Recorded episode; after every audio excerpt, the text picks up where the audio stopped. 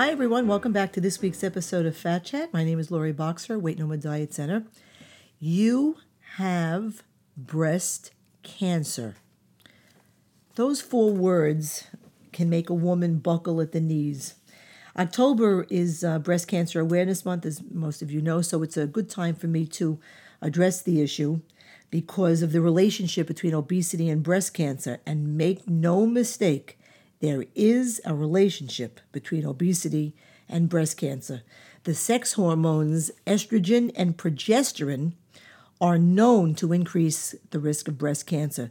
Up at my website, uh, in my blog of the same title as this podcast, Obesity is a Booby Trap, um, I posted a picture of what fat looks like inside the body. And I urge you to take a minute to look at it and know that if you're an overweight or obese woman, you've got plenty of that fat. And it produces estrogen. And that ain't good, ladies.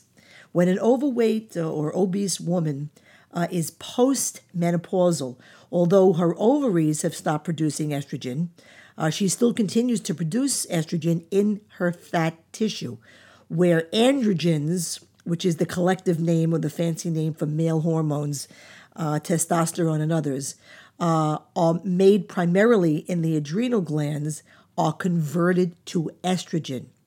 So when an overweight or obese female is premenopausal and still, you know, in her menstruation years, she's getting a double dose of estrogen, both from her ovaries and from her fat. So I just I want to give you three factors that you need to remember when it comes to estrogen. The more body fat a female has, the heavier a woman is, the more estrogen she is producing.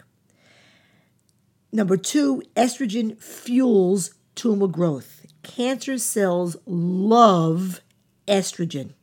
The more a woman feeds her fat cells, the more she's, you know, feeding any cancer cells. Three, high levels of postmenopausal estrogen, um, you know, can stimulate abnormal breast cell growth, which leads to more rapid development of estrogen positive breast cancers. Um, and also on this uh, subject, more fat equals more aggressive cancer of all types, not just of the breast. Again, the reason for that is, is because, as I said earlier, cancer cells love estrogen. So whether it's breast cancer, prostate cancer, or ovarian, it doesn't make a difference. Uh, the heavier a person is, the more aggressive the cancer. But a big factor here is that the heavier the woman, the bigger and denser the breasts. And it is much harder to detect a, let's say, a microscopic uh, mammography change on obese women which means that by the time a tumor is detected, it is larger and more aggressive. Similarly, an obese woman who uh, does do periodic self exams, as all women should do, but a woman who is very, very overweight or obese, she won't be able to feel a lump when it's microscopic. She'll only feel it when it gets that much larger for her to feel because she's so large. Among many women, uh, with breast cancer. Uh, the standard of care is to use drugs that block or inhibit uh, estrogen activity. Um, they call these inhibitors, uh, such as tamoxifen. There are others, but tamoxifen is very, very common and popular, which is why I'm just mentioning this one. Um, many people that you know that, are, that have had breast cancer are on tamoxifen. Uh, again, this is done uh, for the obvious reason to minimize estrogen in the body to minimize estrogen in the body. I repeat that. It's done because of its relationship to cancer. Now, on the I think of this though, the effectiveness of those drugs like tamoxifen is compromised by higher estrogen levels in very overweight and obese women with higher body fat. I mean, this is a major factor as to why obese women who have had breast cancer are at the highest risk for recurrence. I mean, imagine taking a pill with one hand to minimize the um, you know the negative effects of estrogen, and then using your other hand to put shit in your body that makes you fatter uh, to produce more estrogen. It makes no sense. And in, you know, it, it drives me crazy when I meet women who, you know, by the grace of God, were lucky enough to survive uh, the first time around and don't do a damn thing about their weight, which is the one thing they can control to give them the best chance to not have a recurrence. You know, the analogy that, that I would make here is, you know, to obese people, you know, that I meet in the office who are on meds for cholesterol, for high blood pressure, diabetes, you know, just for a few examples. And when I meet them, um, they very often have the attitude that because they're, quote, you know, taking something, uh, it's, quote, under control. Excuse me, under control. No, it's not. Uh, the more weight they gain, the more out of control the medical issue becomes, the higher dosage of meds they're going to be forced to take. Similarly, I meet too many overweight breast cancer survivors who are under a, a very false sense of comfort uh, that they're going to be just fine because they're taking something, you know, like tamoxifen or other estrogen inhibitors. So they take a pill a day and continue to be obese, which produces more estrogen a direct counter to what the prescribed estrogen inhibitor is trying to do in their bodies. So basically, you know, the doctor giveth and the fat taketh away. Now, now isn't that ridiculous? It, it's it's more than ridiculous. It's stupid.